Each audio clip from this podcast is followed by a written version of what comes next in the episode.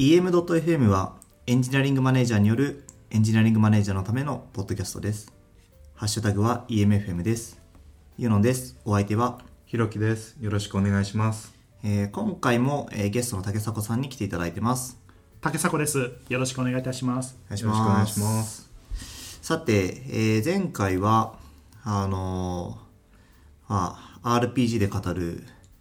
あの、エンジニアリングマネージャーみたいな、そんな感じの、そうですねいろんな話とか、ギルドの話とか、結構面白い話ができたと思うんですけど、今回はなんか、このトピックを話したいみたいなのはなんか、どうしましょうかね。ちょっと古い内容なんですけども、なんか IT 業界でエンジニア35歳定年説みたいなのが、はい、まあ僕なんか語られ35てたん歳です。僕35歳です。定年おめでとうございます。いやいや今日はなんかその辺の話をなんか一緒にできればいいなとはい、ぜひ聞きたいです。じゃあちょっとひろきさんにいろいろとメンタリングするというこのエンジニア35歳定年説ってなんかこうたびたびあのこう上がっては消え上がっては消えみたいなよく聞いたでも上がったりツイッターでも上がったり、ブログでも上がったりっていうのもまあなんかみんなが大好きな話題の一つなのかなって思うんですけどなんかあのこの35歳定年説って実際のところなんかどうなんですかね？もともとはあれなんですかねプログラマー35歳定年説って言い方なんですかね？そっちの方が近いでしょうね。ん。その、コーダーとかプログラマーっていう風に呼ばれて、呼ぶ文化圏の人の話な気がしてます。だ。から実際に自分で手を動かして行動を書くっていうのが35歳になると多分給料の限界値が多分出てくるっていうのが起点になってそうですね。給料の限界値と多分その体力の限界値と多分両方あるのかもしれないんですけどそういうことなんじゃないかと思って。その残業が多いとかそういうのも家庭ができてくる年だしそうですね。なんでその僕が最近その種の話で言うとそういうシステムエンジニアとかプログラマーあーエンジニアって呼ばれてる人たちになりたい若者っていうのが増えてきててそういう人たちは自由な働き方をできるからっていうニュアンスで捉えてますと。ででも僕らがあ就職するタイミングでのいわゆるエンジニアさんソフトウェアを書いてる人たちへの印象っていうのは激務で、えー家を帰ることができず、えー会社で寝泊まりしてあのボロボロになって使い捨てられるみたいなぐらいの。昔で言うと IT 業界は 3K とか 7K とかなんか言われてた。やつですよね、2ちゃんでもプログラム板は活況がなくプログラマー板は活況でそこではいろんな愚痴が書かれていて意外と詳しいことが教えてもらえるみたいなそんなことが昔はあった気がします。なるほど。実際にその会社の評判っていうのも中のところからそうですねうあとなんかこの、えー携帯電話のこのコードのが全部連番あの関数名が全部連番なんだけどみたいなそれとかがあったりして。えそれはあれですか？あの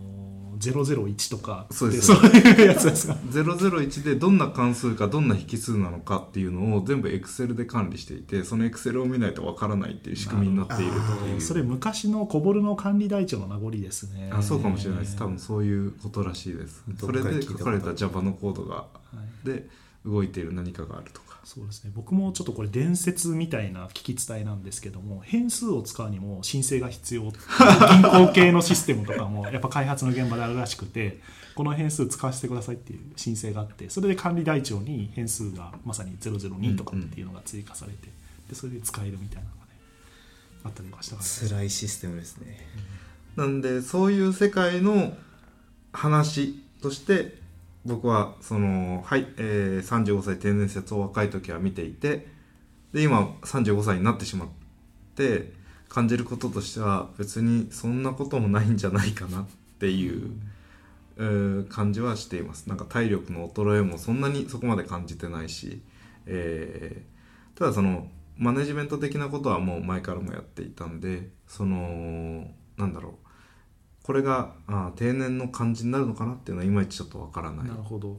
あ、多分僕の、まあ、ちょっと感じるところでは多分35歳になって初めてエンジニア尖ってきた人がじゃあそろそろ次は管理職にってみたいなのが、多分言われるのが多分その年なのかなっ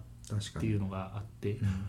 ひろきさんは結構この前からマネジメントをされてたのでそのマネジメントのキャリアパスっていうところで今登られてるから多分違和感はないと思われるんですけどこのスペシャリストとして多分技術者としてずっとコードを書いて尖っていきたいっていう人が多分つまずくのが多分そのぐらいなのかなっていうのはなんとなくちょっと感じてるんですけどその辺とかはなんかどうでしょうかね？そうですね。なんか、まあ、僕の周りで見ていてもそんななんか気は全然なくあそんな気はないっていうのは、えっと、35歳で定年だっていうふうには全然思えなくて別になんかあのその35歳全然超えてる方でも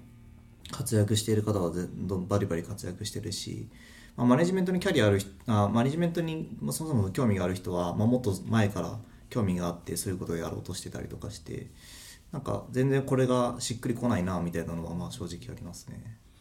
なんか最近やっぱりあの聞いた話だとやっぱ GAFA の企業だとエンジニア出身のマネージャーっていうのはもう10年以上前からいて結構そのエンジニアリングマネージャーで尊敬できる人っていうのが自分の働いてる組織の中で結構いるのが外資系の会社では結構あるんですね。でそれだから自分もマネージャーになってみたいっていう人は実は結構いたりとかしていて、うん。ただ対して日本の企業だとやっぱり格論わからないマネージャー管理職がいて、うん。あと自分のこともちゃんと正当に評価してないんじゃないかと思ってる、うん。まあ、結構エンジニアの人がいてやっぱりああいう管理職にはなりたくないっていうそういうなんかちょっとネガティブなイメージを持ってるっていうのがなんか相対的に日本は結構多いような気がしていますね。そうですね。それはある気がします。実際そのなんだろうまあ、場所によりけりだと思ってて僕はそのマネジメントキャリアは給料を上げるための軸よりもあのスペシャリスト側にも行ってしまっていたんであの給料上がる云々で言うとむしろそのマネジメント手当で補正される分ベース給が下がるぐらいの感じでマネジメントキャリアに行ったんですね。あのしなきゃいけないなと思ったんでスペシャリスト辞めますぐらいの感じだったんでその何ですかね。あのーキャリアの限界スペシャリストとしてキャリアが難しいなと思ってそこからマネージメントを考え始めるっていうよりもスペシャリストとして問題解決しようと思ってたらとかあるメンバーとして何か問題を必死に解決しようと思ってて、えーマネージメントになる人っていう人に本当はマネージャーになってもらいたいんですけど確かにその自分が、まあ、コード書き続けたり技術的なところっていうのを理解するのをどんどん若い人にあのば居場所を奪われてる感じがするからだからマネージメントをやろうっていう人がある時期やっぱりその業界に多かったのかもな。あ消極的な理由でそれに進まれた人っていうのがいるって感じですそうですね。なんでその結果あのあるいは一時期と似たような雰囲気であの見たのはブリッジのエンジニアとかオフショアのブリッジ入りますっていう人もやっぱりキャリアのなんかそのどこか逃げ道として、えーそういったところをチャレンジすればあのーなんだろう、えー今まで以上の給料を得ていく方法っていうのがあるんじゃないかと。でそのなんで僕は問題を解決するために自分の場所を選んでいくていうことをしてった方がきっとそのキャリアの作り方としていいんだろうなっていうのは自分の感覚としてあってキャリアを作るために、えーキャリアを探すとなんか今までやったことないことを突然そのできる程度求められることっていうのはマネージャーとかもあると思っていてそういう人が言っているとなんかうんそれはやりたくないってやりたくない仕事に見えるんだろうなっていうのは僕は見ててちょっと思ったことですね。なるほどなんかそれで自分自身をちょっと振り返ってみると僕はやっぱり社会から求められてる仕事を常にやってきたっていう形になっていて、あんまり自分のやりたいことを仕事にしてなかったなっていうのは確かに今のひろきさんの話を見て思いましたねまさにそのセキュリティキャンプで講師をやったのも、自分が先生になりたかったかっていうと全然そうじゃなくってあの他に教えれる人がいなかったっていう開発者でセキュリティのことが分かる人っていうのはやっぱ当時少なくって、まあ、それであのたまたまあの勉強会で知り合ったあの先生にあのちょっとじゃあお願いできないかっていうことを言われたので,、でそれもやっぱり今まで教科書とかカリキュラムがないような新しいセキュリティの分野のところでまさにゼロから教材を作っていって、まあ、それを実際に現場であの各論も含めてあの実行できる人っていうところで、まあ、それで僕も教えることっていうのはほとんどやってなかったんですけどもその中で経験を積ませていただいて現在に至ってるっていう感じになってますね。なんかちょっとお聞きしたいんですけどあのこう今その社会に求められてるところからを、えっとやってきてくることによってキャリアを形成されてきたっていう話を今されましたけど、えっと、実際にそれをこう、まあ、あの求められてることって自分のご自身の持ってるスキルとはまた違うものを求められることになるじゃないですか。その時にどうやってこうモチベーションを保ってやってきたのかなみたいなのを知りたいんですけど。あいい質問ですね。実は僕は一つですねあのポリシーにしてることがあって過去自分がやったことと同じ仕事を新しく頼まれたらできるだけ断るっていう方針にしてるんですね。で今までやってないことを頼まれたらじゃあちょっとあの検討していますっていうことで、まあ、そこで新しく自分も勉強してあの仕事の幅を広げるみたいなことは、キャリアの選択として結構意識してきたところですね。むしろその新しいことを挑戦するこう一つのきっかけ作りとしてそのこう社会的に必要とされている自分の,、あの分からないこととか知らないことをあのやってやり続けるってことを選択してきたってことですそうですねでそれもあのまだ世界の誰もやってないこと日本で誰もまだやってないことみたいなことを一つの基準として、まあ、そこに挑戦できるなら、まあ、ちょっと一緒に自分も勉強しながらですけどやってみましょうということで引き受けたりとかすることがありますね。あもうなんか話聞いてて思ったのはなんかまあ究極のそのこう学習意欲がもうめちゃくちゃある方なんだなっていうのをすごくあの思ったんですけど要はその何か新しいことをひたすら挑戦し続けるというか。でも多分それってエンジニアの基本的なスキルというか素養じゃないかなと思うんですけれども。そうですね、そのここも表現で絶妙な部分があるなと思ったのはそのいろんな会社さんがとかそのいろんな方がこれ世界で初めてなんです。こういうこと一緒にやりませんか？って言ってくるようなケースって多分竹迫さんも含めて多々あると思っていてでもそれに対して全く心躍らないなってこともあれば心躍るものもあるじゃないですか。でそのなんかそこの多分その認識のズレが本当あるんだろうなって思っててあのそういった中でどういう方向全くやったことないしでも全然ちそのでもちょっと違うな新しいかもしれないけど社会的あんのかなって思うようなこととその自分はやりやって勉強してでもやっていこうって思うところになんか結構あのどういう軸があるのかなっていうのはちょっと知りたい。なるほど。多分そこはですね僕も前職サイボーズラボっていうところで10年間ほど R&D っていうか研究をしてたんですけども結構アカデミアの研究も結構それと近いところがあるのかなと思っていてあの世界で初めての新規性のある研究の成果を出すと PhD ってもらえるじゃないですか、うんうん、博士課程とか。なのでその自分であのどこだったら、まあ、自分の生きてるうちに世界で初めてのことができるかっていうところ、まあ、本当は100年後200年後のかかるかもしれないけど、うんうん、そういう人はですねあの死後評価されることがちょっと多いんですけども、うんうん、あのノーベル賞をもらうための受賞条件で一番大事なのはなんか生きてることだっていうことがなんか言われてるらしいんですけども、なんかそういうだからなんか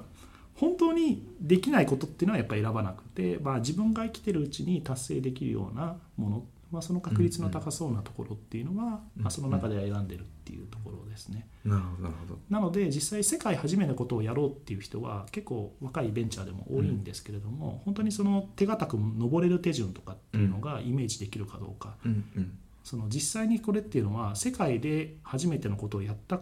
ことがある人じゃないと実はその途中で何を解決しないといけないのかっていう段取りが実はできないのでそれは未経験の人が言ってるのかそれともちゃんと経験してる人がここをやりたいんだって言ってるのかによって実は結構そこは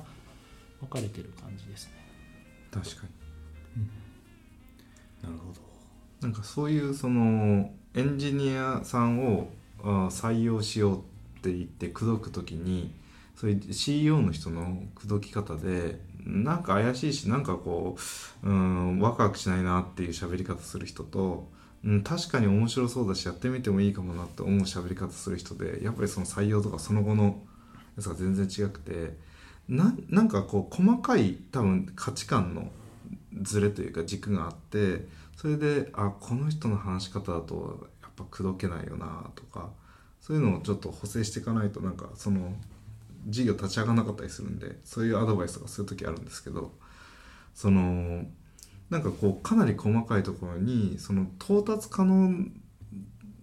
だっていうこともそうなんですけどそのなんだろう。僕は表現の中にそのなんだろう誠実さとかそのそこへの、うん、なんだろう強いその社会的、えー意意義とこう連動している感じとかそういう社会こうそういうその、うんコアとなる、うん価値観みたいなところがあのその人にから漏れ出てないとそれ実際やろうと思わないんじゃないかなっていうのはあのーなんか見てて思っていて。多分日本の大企業の昔の経営者創業者の人っていうのは自分の会社のことはねあんまり語ってなかったんですようん多分自分の会社が、あの日本でナンバーワンになるんだとかっていうことは言ってなくって産業のことを結構言ってた人が多いのかなと思っていて、やっぱり戦後復興してあの経済成長をしていく時にやっぱり日本っていうのは、まあ、物がない国なので、まあ、それじゃないところでやっぱ技術の力を使ってまさにエンジニアの力を作ってそういった産業を作らないといけないんだ、うんうん。まあ、それで今のメーカーの会社っていうのは創業されていて多分当時の創業者は産業を語ってたと思うんですねでそれは世代が変わってきていて、うん。やっぱりそのまさに今の会社の中でその今のシェアの中でのなんか立ち位置とかっていうのをまあいろいろとこうマーケティング的な感じでまあ語っちゃうと、そこはちょっと視座のレベルが、うん。あのちょっと一段下がってるのかなっていうのはなんか感じるところですね。この35歳定年説の話に戻していくとこのある一定やっぱりその視座を上げなざるを得なくなる圧力っていうのがその給与レンジ的にも発生ししてくるのかなと。でここの上がりきらないタイミングでなんかその今まで通りのことができなくなりますよっていうこう何かがやっぱり日本社会だとその給与のレンジのどこかにそういうものがあったりするのかなっていう話だって今聞いてちょっと思ったんですけど。そうですね。あとはエンジニアだと、まあ、過去にやったことを手なりでやっていくっていうのであれば多分ずっとそれであの多分ご飯は食べれるんですけどもただ技術の変化がやっぱ早くなってきてるから、この多分その同じ技術で10年間同じご飯って食べれなくなると思うんですね。でそうなった時にまた新しい技術を35歳から学べるかどうかっていうのが、多分一つのポイントになってくると思っていてまさに昔ながらだといわゆるコボルの言語であの業務システムを作りますっていうのはずっとあったんですけど最近はその Java にもうどんどんリプレイされてきて、あと一緒に働く人もインド人の技術者だったりとかあとは英語であの実はまさにブリッジであのオフショアの開発の人たちと一緒にやったりとか、まあ、したりとかすると異なる文化の人たちとどう進めれば仕事を進めればいいか、まあ、日本語であうんの呼吸で仕事ができないけども、うんうん。まあ、異なる言語異なる常識を持った人とかとどう一緒に仕事をしていくか、まあ、そういうのがどんどんどんどん求められていくっていうのは社会の変化によってもちょっとうん。あるのかなっていうのはありますね、年齢とは別のところで。確かに。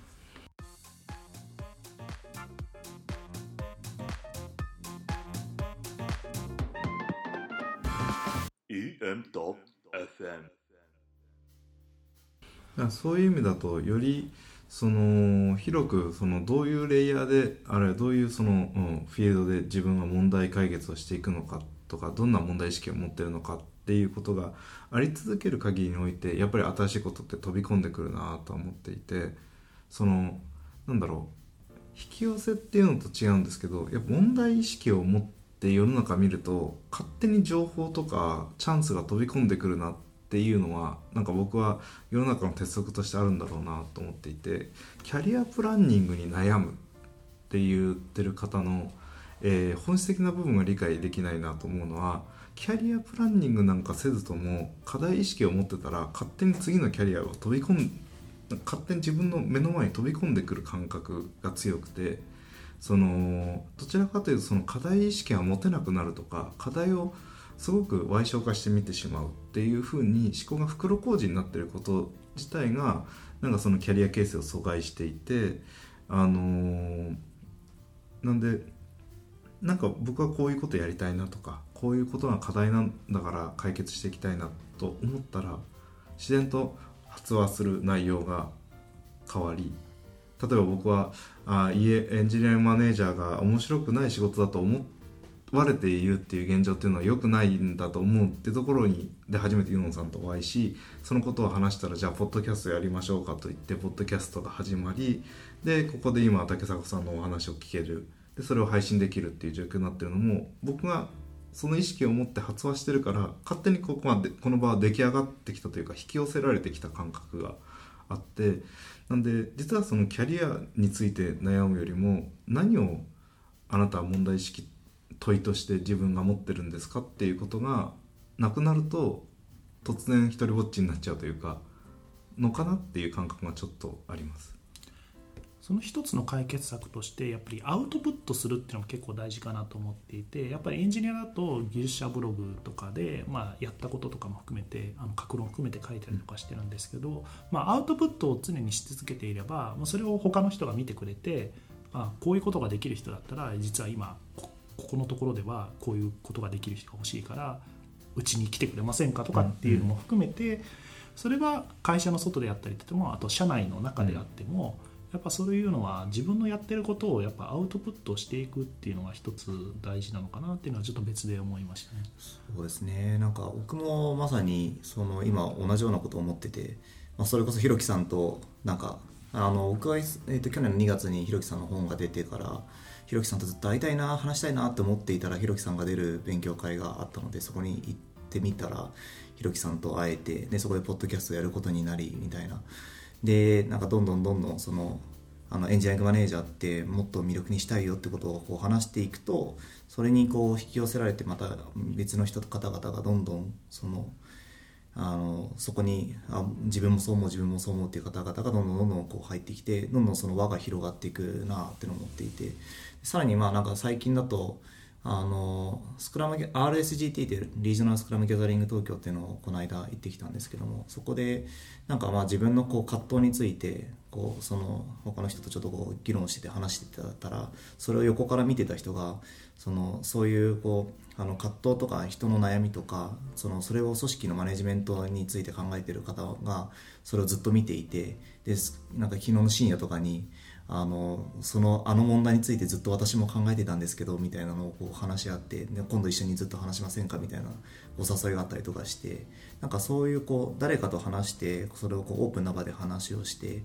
で自分の課題とかその社会の課題みたいなのを考えて発信していくと本当にそういうこうなんかどんどんどんどんいろんな話が舞い込んでくるなみたいな思いましたね。言語化するっていうのが大事なんですかね。なんか自分の中でモヤモヤして、うん。まあ、言語化できないような悩みみたいな思いとかってあるんですけどそれをあえてアウトプットするために言葉にしてみてそれをちょっと出してみてでそれでその同じ悩みを持ってる人がいや実は過去自分もそういうことあったけどこうだっていうのが、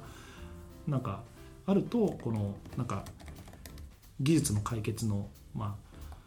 指定制度みたいなものができたりとか、あとその中で共通するものがあればフレームワークになって形式化されて、まあ、それが一つのあのまた新しいマネジメントのフレームワークとして、まあ、引き継がれていったりとか、まあ、多分そういう流れが、まあ、これからエンジニアマネージャーの業界とかではどんどん進んでいくのかなっていう思いがあるんですけど。そうですねなんかそれまさにそのなんだろう人のメンタリングとかコーチングするときに話してもうまく話を誘導して言葉にしたらあのすっきりするみたいな話と一緒で言葉にするっていうことを促すとその言葉にしたことで問題が解決されていったりそれが知識としてってことはもしかしたらそのブログ書くってことってあのまあメン社会からこうメンタリングを受けるみたいなことなのかもしれないですね。だからあのやっぱりアウトプットする人っていうのは最初あれって思われててもどんどん成長してってその気が付いたらすごくそのアウトプットしない人よりも高みに行ってそれはすごくフィードバック受けやすい環境に自分から持っていけるっていうところもあると思ってて。なんでいろんな会社さんでアウトプットするのを自然外の社会に、えーアウトプットしていくことを自然にしていくっていう過程って結構作るの難しくなっちゃってるとこって多くて。でそういう時にそのなんでそうなのかなっていうとえっ、と大体そのご本人もやらないんですよ。アウトプットうちの会社はもうちょっとアウトプットしていった方がいいと思うんだよね。えじゃあ今アウトプットしたらいいんじゃないですか？いや書くことないから。と言われたりしていやいやいやみたいな。でもやり始めて一個サイクルがあのフィードバックループが正の方向に変わるとブワッとこうアウトプットするように変わってってで逆にそのきっかけ作りをあの誰かがコミットしないとそのきっかけは起きづらいみたいなことがあって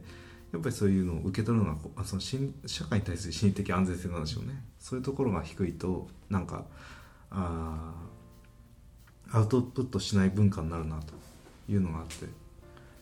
確かにそういった意味だとアウトプットする媒体を持ってないといけないとか多分整えたいといけない条件が、まあ、多分いろいろあるんだと思いますね、そういうあと文化もなかったりとか、まあ、それは鶏卵だったりとかするので、まあ、それをうまくあの最初立ち上げる時っていうのは統合的に多分、まあ、進めていくのが、まあ、いいんでしょうね。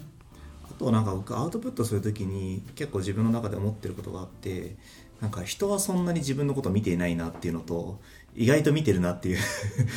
両軸なんですけどあのなんか大したことないことはなんか別にみんな拾わないし、なんかやっぱちゃんとしたアウトプットができたなって思った時はちゃんとそれを見てくれてる人がいるなって思っていてだからなんかそのまずはそんなにこう気にせずにアウトプットすりゃいいじゃんっていうのが一個あるのとあのでもなんか自分がここに魂情熱を込めてやったものって誰かがちゃんと見てくれてるからそれはちゃんとやった方がいいよっていうのは結構言ったりとか思ったりとかもしますね。本当はあれですよね。自分の職務経歴書とかは外に出したアウトプットになる方が多分いいのかなっていうのは個人的にはちょっと思ってる感じですね。そうですね。なんかあのオープンにしてた方が面白いですよね。なんか僕あの前職で結構きあの気をつけてたことは、まあ、前職だとやはりあの大きな会社だったので自分のアウトプットを外に出せないっていうのがあるのでだからこそ自分のやってることがオープンなことに出しやすいオープンソースにコミットしようとかカンファレンスで発表しようみたいなふうに心がけてましたね。アカデミックの人たちはやっぱり自分のポートフォリオのページみたいなのあって論文もそのやってきたことも全部書いてありますもんね。あそうですね、うん。やってる方多いですね。そうですね。大学の先生っていうのはね割と個人事業主っぽいところがあるんで、まあ、そういうところをちゃんと作っとかないと、まあ、次の仕事とか、あのポジションとかっていうのはやっぱ来ないのでそれは非常に大事なところですね。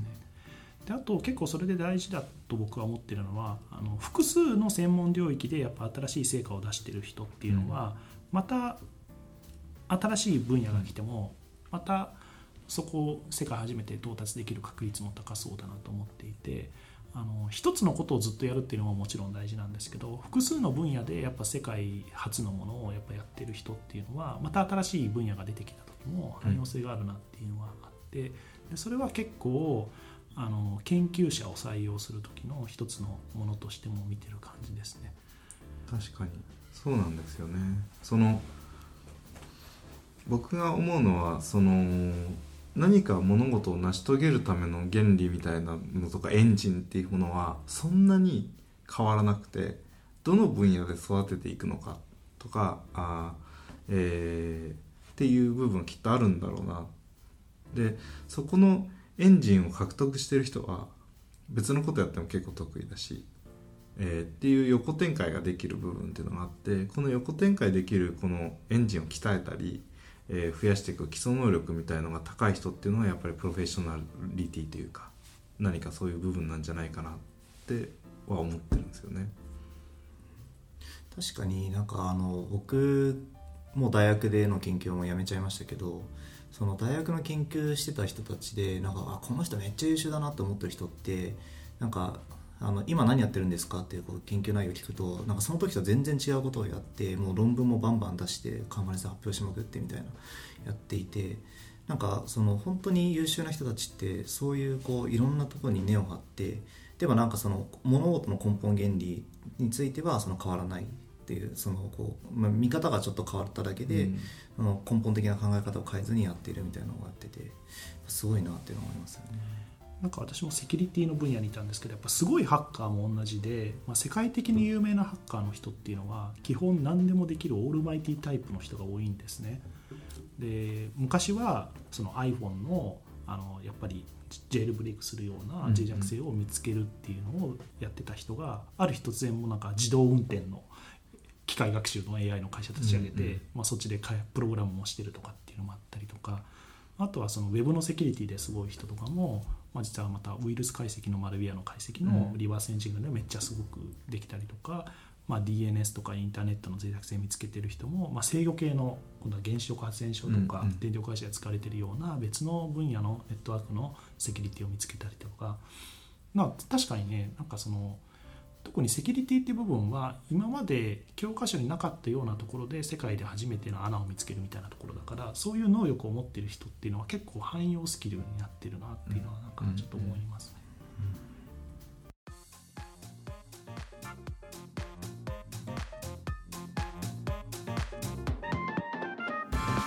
EM.FM いやー面白いですね。この竹作さんから書いていただいたショーノートの中のスペシャリストとプロフェッショナルの違いっていうところをちょっと。あそうですね。実はこれ僕話そうと思ってたネタの一つでゴルゴ13はプロフェッショナルかスペシャリストかっていう話がありまして、ほう。皆さんゴルゴ13って読まれたことあります？かあまあちょっとだけありますね。はい。キャラは一応知ってます。はい、で結構ですねあのスナイパーの一応スペシャリストみたいな感じに見られていはいるんですけども頼まれた仕事っていうのを確実に最後まで遂行するどんなトラブルがあっても、あの遂行するっていうので実は僕はゴルゴ13はスペシャリストでありかつプロフェッショナルであるってちょっと思ってるんですね、でその実際にまあ数百メートル離れた先にこう針の穴に糸を通すような狙撃もできる、まあ、技術を持ってるんですけどもただそこの場所に行くために、えー結構ドメイン知識というか、まあ、その施設に忍び込むために、まあ、周到な準備をしたりとかあとは壁を登らないといけないとかあったらベッドをトレーニングしてうん。スキルを身につけて、まあ、決められた時間の間にもうスキルも伸ばしてうん。なんかそれを確実に遂行するみたいなことがあってなんかね多分エンジニアの優秀さっていうのも多分そういうところも一つあるのかなっていうのはちょっと思ってる感じですね。確かにそうですね。その種で言うと何か一つのことがすごく得意ですっていうふうになるとその手段の部分が限定されてるんで目的を指定してもらわなきゃいけない人になっちゃうんですよね。で逆に目的さえ指定してくれたらやってくれる人の方があの抽象度が高いというかことで問題解決ができるかその人の方がいいんだろうなっていうのが僕もそういうモデルでなんかエンジニアの能力みたいなものとかああの、えー特性みたいなものは意識していてやっぱりその一定のスペシャリティが高いように見えてるだけでもそのプロフェッショナリティが結構低いですと。なるとその物事成し遂げられない。ってなってしまってで物事成し遂げられないと結局そのスペシャリティも伸ばの伸びきらなくてっていうパターンが結構あるな。っていうのがあってあのーやっぱりその必要に応じて与えられたミッションやあ与えて共感したミッションに対してありとあらゆる手段を講じてそれを実現してくれる。できればその時にその最もシンプルな手段で解決してくれる。っていうのはその難しいことをできるから難しいことをやる人ってあのあんまりスキルとして高くないんじゃないかなと。難しいことを簡単な方法で解決できた時にその人の本当の進化が問われるというか見れるのかなっていうのはちょっと思ってますね。なんかコーディングとかでもそうですよね。なんかそのシンプルな設計でシンプルにこう解決してる人の方が、まあ、コードを書く量はもちろん少ないですけどそっちの方が全然優秀だって思うのと同じですよね。そうですね。なんかなんで僕はそのもうか終わってしまったら種明かしされてしまったらあなんだそれだけのことだったんだ。だけどその前には誰も思いつかなかった。っていうことをなぜかできる。でその子にはさまざまな思考のパターンとかトライアルエラーや専門知識があったのでそこに至るんだけれどもそこっていうのはかあの出来上がってしまえば種が明かされてしまえばわからないみたいなのがあってただニュートンが万有引力を見つけましたってえっとまあリンゴが落ちてみたいなところの、えーエポックって当時何が一番のエポックだったんだろうかっていうのを当時のやつを振り返りながら見るとその地上でそれこそそのボールを転がしたらそれがの速度が、えーとか距離が二乗のオーダーで動いていくこととか分かってたんですよ。なんで数式的な部分を解析し,、えーしたことよりも本質的には天体で動いている天体の動作と地上で起きているものが転がったり落ちたりする動作が統一の原理であるという説明に気づくこと。が一番エポックでこれってそのニュートンの万有引力の法則を聞いて育ってきた人にはそこが全く別の世界だっていう認識すら及ばないんですね。言われてみたら確かにその空見ててそれが動いてる法則とボールコロあの地球に自分が引きつけられてる法則が一緒だなんて普通に生きてたら思わないはずでそれなのにある時そう説明されて育ってきてる世代だからもうそりゃそうだろうって感じがしちゃう。でこれが本当のそのエポックというか発見性があることなんだろうな。でこういうことが、えーできるとやっぱりそのスキルが高いなとか能力が高いなっていうその才覚が見出せるんだろうなと思っててそれは小さいところでもそうだなと。そうですね。多分ニュートン力学で僕が一番すごかったところはやっぱ絶対空間っていう概念と、あと時間をちゃんと定義したことなんですね、だから加速度みたいなものっていうのも時間をちゃんと定義しなできないしあとはまさに宇宙とか、うんあの地上とかっていうのも絶対空間って概念がないと実はその脅せなかったんです。けどそれができたっていうところですね。ただそれも多分ですね世代によって新しい職種とか新しい分野ができるとそれではやっぱり、うんあのきちんと説明できない現象も出てきていて、まあ、それがアインシュタインの相対性理論みたいな形とかで出てきたりとか時間っていうのは実は相対なんだとか、まあ、高速は変わらないとした場合とかっていう場合のまた別の話とかも多分それが多分新しいエンジニアとか職種ができた時に別の切り口でちゃんとあのフレームワークを作らないといけないとそうです、ね、語れな説明できない現象になってきてるっていうのはなんかあるのかなと。でまあ、ちょっとこう話がそれそれるかもしれないですけどそうなった時にその、まあ、ニュートンニュートン力学がありアインシュタインの相対性理論が生まれてって時にじゃあニュートン力学が間違っていたのかみたいなこう議論がこうあるなと思っててこれってなんか普通のこう技術でもうん。今までこの技術はこう重要だと思っていたけども新しい技術これが出てきましたと。うんそしたらこう今までの技術は間違っていた。あれはおかしい、まあ、あのあれはあのやり方はなんかあの非効率だみたいな風にこう何かをこうディスってなんかその自分たちの技術がこうすいかに優れてるかをやるっていうのは、うんなんかよくある手法だけどもなんか僕はそれは間違ってるなと思っていて、うん。何かそのその時に今までコンテキストでやっていた話していたそのその当時で分かっていた技術においてはああくまでもそれが最新でありそれが新しいものであり今分かった技術の中ではそのいろんなこう技術を経てその成り立ってきた中であの今までやってた技術はちょっとここはおかしかったけれども、まあ、今そういう、まあ、いろんなこう技術の積み重ねによってやっとこの新しい技術ができたんだよみたいなのがなんか正しい説明の方法なんじゃないかなっていうのは思いますね。僕はそれはですねあの誤差をどこまで許容するかっていう話だと思っていて、まあ、まさにそのエンジニアの評価でもそうなんですけど、まあ、昔の営業さんの評価の仕組みっていうのは結構荒いんですよねただ細かくしないとデジタル化できないような差が出てくる場合っていうのはやっぱそれに対して別の理論とかで説明できる必要があるんですけども、昔はそこまであのミクロなあの観測器ってなかったから、まあ、気づきにくかったっていうのとあと光の速さみたいなのもね測れるものっていうのがあんまりなかったので、まあ、昔は良かったんですけど最近はその精度が上がってきたんでもっと細かくデジタル化しないといけないためにはその別のまた理論がないと説明できない現象が出てきたっていうの、うん。なんか結構そういうのは、まあ、ちょっと数百年流れてる別のうん物理の新しい理論分野とエンジニアの評価とかっていうのも結構近いところはあるのかなっていう思ってる感じです。やっぱりその次そのそうですね。やっぱりでも最初にはそういうそのなんだろう対立的構造というのが一時的には生まれるんだろうなと思うのはその新しいパラダイムみたいなものの話だと思っていてそれが出来上がる時にその支配的になるかどうかっていうその時にその一定のフィーバーはあるんだと思ってて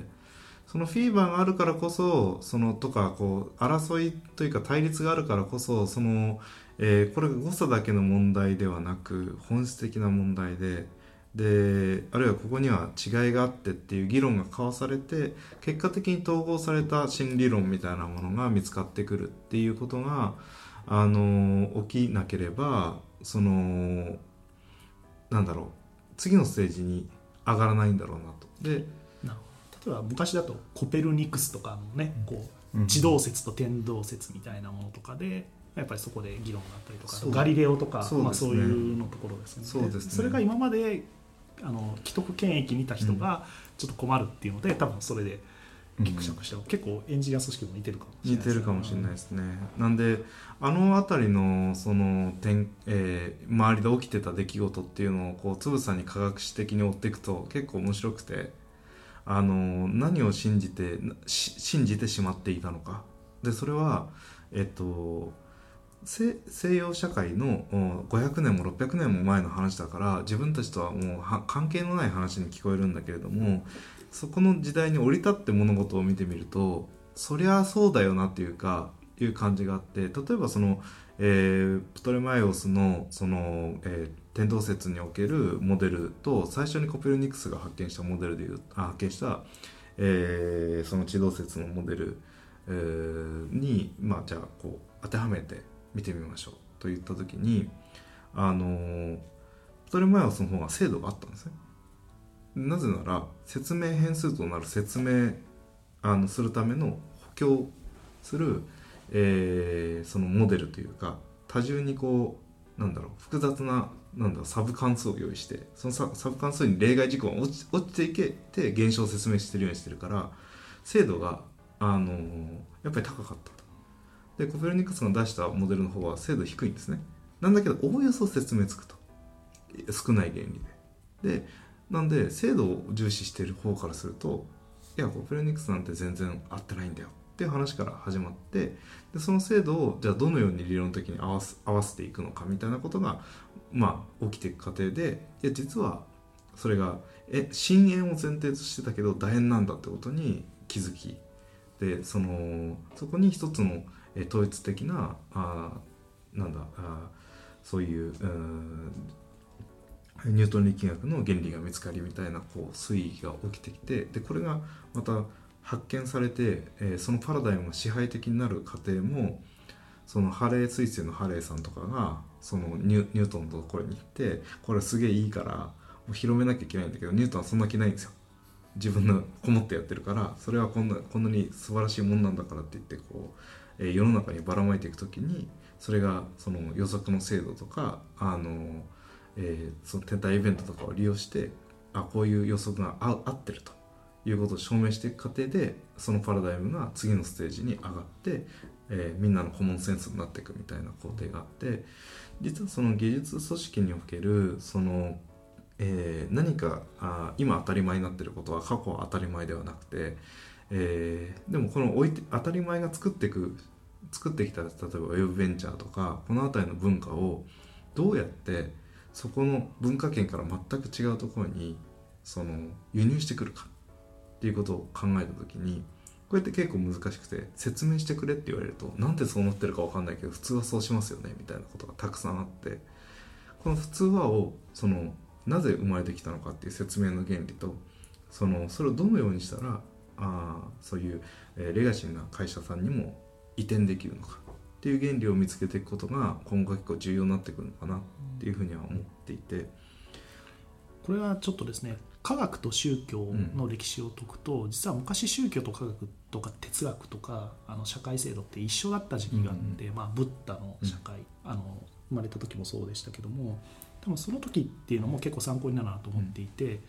今残っているブッダの伝えてるものってブッダが書いたものじゃないんですね。あの、うん弟子の人があの聞いて答えたことがいろいろ書いてあったりとかあとキリスト教もそうですね。イエス・キリストが直接書いたわけではなくってあの十二使徒とかいろいろ聞いた人がうん。いろんな、あの伝書として書いたりとかしていて多分それもですね理論を作る人と実際にあの現場に浸透させて、えーそれを言語化する人っていうのは別なんだろうなっていうのは僕の中で仮説である感じですね。で本当に理論を作る人っていうのはもうなんかもうすごく統合化されたもう言語ができない中でもうすごいこうだっていうのを思ってるんですけど言語化する瞬間で失われる情報ってたくさんあって、でそれは別の人がやった方が実は効率がいいんだろうなっていうのがある感じですね。まあ、実際あのナレッジマネジメントみたいなところとかで、うんうんうん。あの積モデルとかっていうのも、結局いろんなその優秀なナレッジマネジメントをしている、まあ、企業の人をインタビューしてその中で形式化したものができたりとかしてだからやってる無意識でやってることっていうのを別の人がそれをちゃんとあの表層化していって、でそれを形式化していくっていう別のところでやっていく。なんかそれがなんか最近の AI とかとも通じるところがあるなとちょっとまた別の話題でもちょっと思っていて、あの本当の AI のすごいところっていうのは人間が無意識で行っていたことがコンピューターで代替できる可能性が出てきたっていうところだと思っていていわゆる音声認識とか画像認識のま処理とかがめちゃめちゃ進んできたっていうのがなぜすごいかっていうと人間が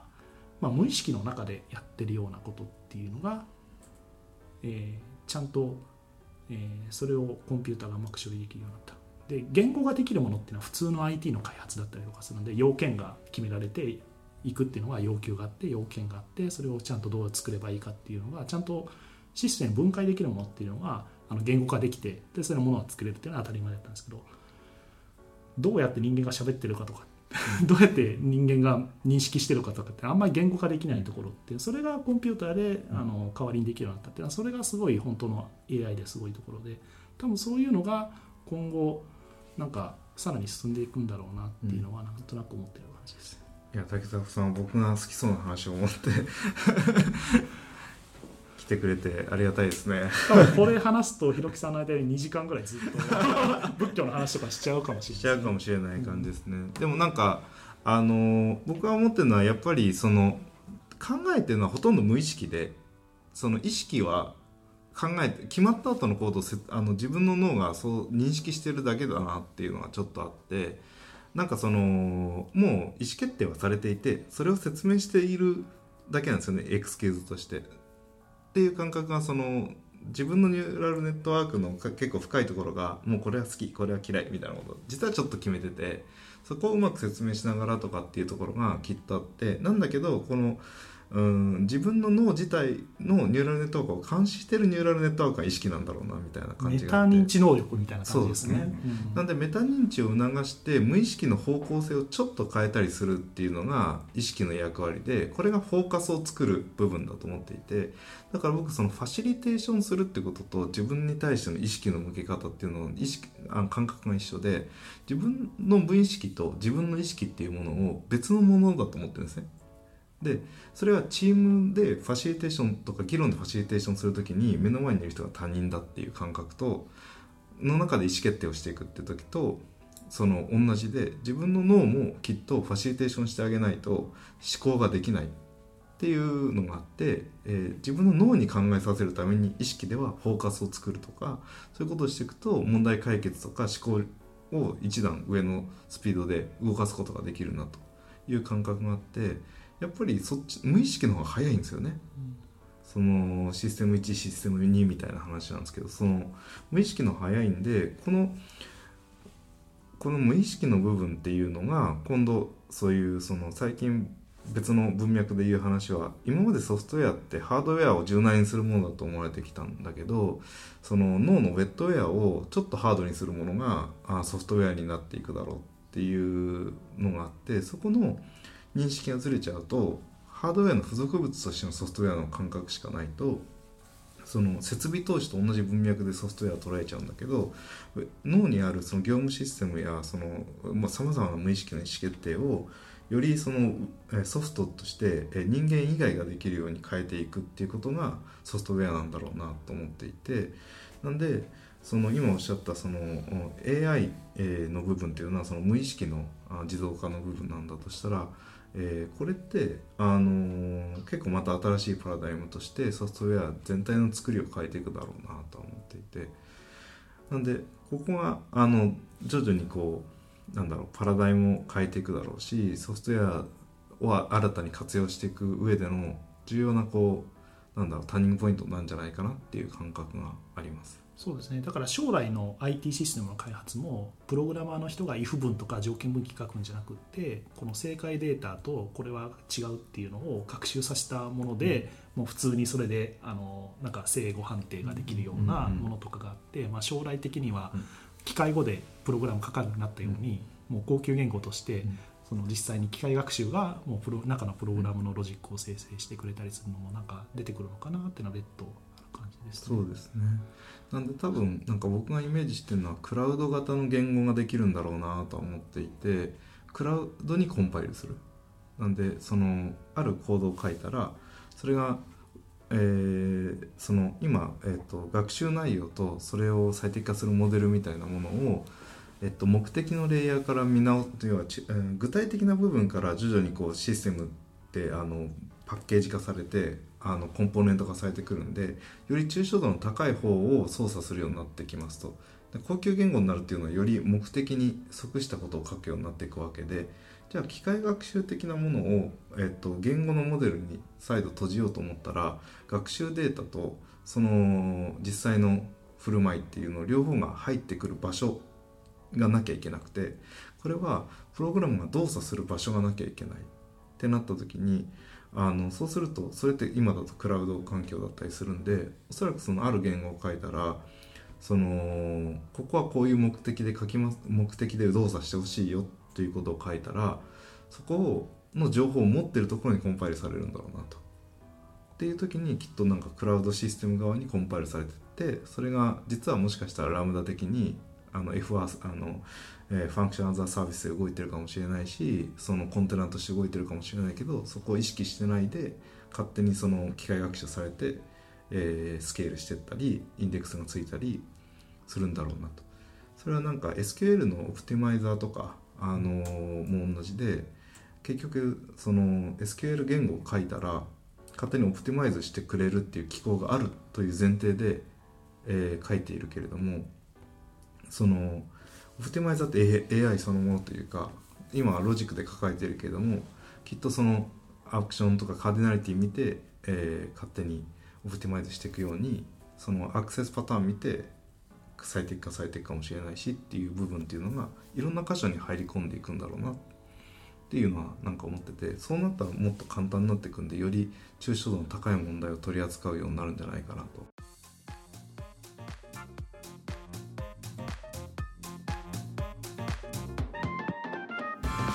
EM.FM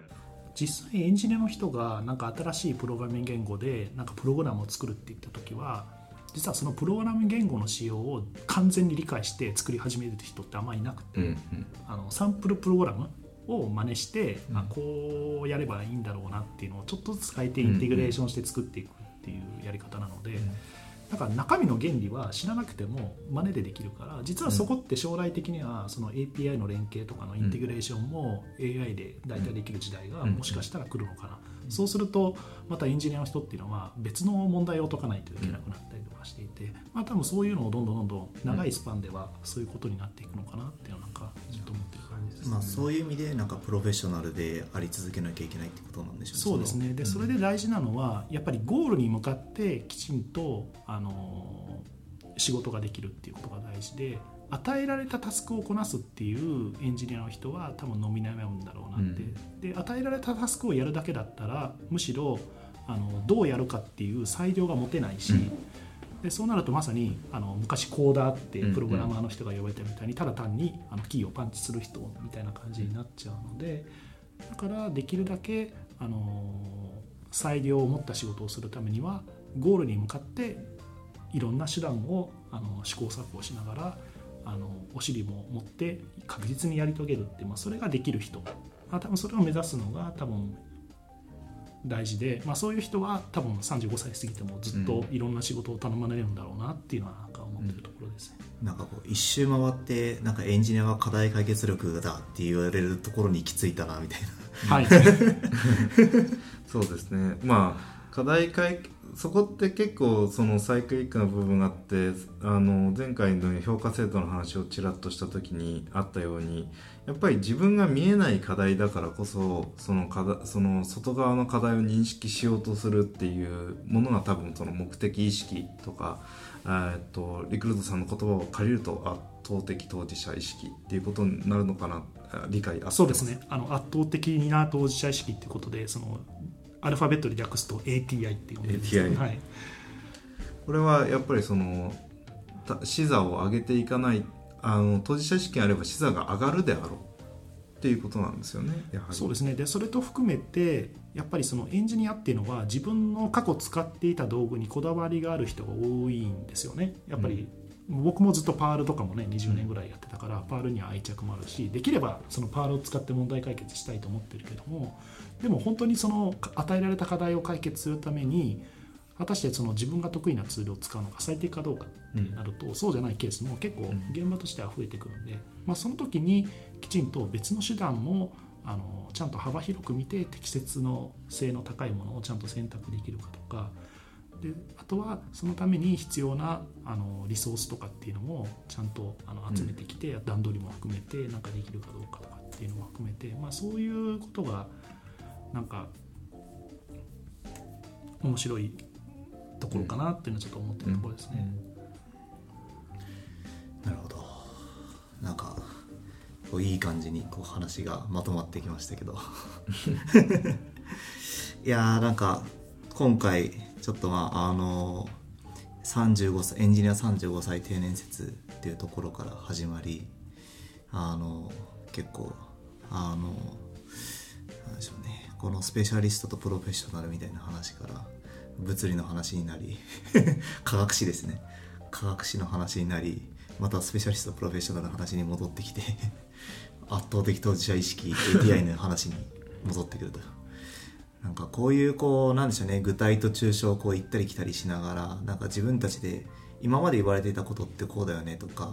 自分たちはこう考えてるよっていうことを統合していくっていう作業ってすごく大事なんだなってね今改めて思いましたね、どうですか竹迫さんこの議論を通じて？そうですね。やっぱりこういった EMFM のポッドキャストであやっぱり自分の考えていることを言語化するっていうのは非常になんか面白いしでそれをひろきさんにぶつけるとまた別のあの視座であのこれがちょっと似てるんじゃないっていうのも 結果が返ってくるのですごい面白い内容でした。はい。ひろきさんはいかがでしたか？そうですね。あの一瞬その宗教とか科学史の僕が好きな話をいけるかもしれないと思っていやここは難しい話しすぎるとみたいななんかそういう葛藤のある大変いい回でした。はい、はい。えーリスナーの方はいかがでしたでしょうか、えー皆さんの声をぜひ我々に届けてください、えーご感想こんな話をしてほしいこれってどうなっているの？ここをもっとこうしてほしいなど「ハッシュタグ #EMFM」でつぶやいていただけると幸いです。またゲスト出演したいという方も「ハッシュタグ #EMFM」かユノフィズひろき大地までご連絡くださいそれではありがとうございましたありがとうございました。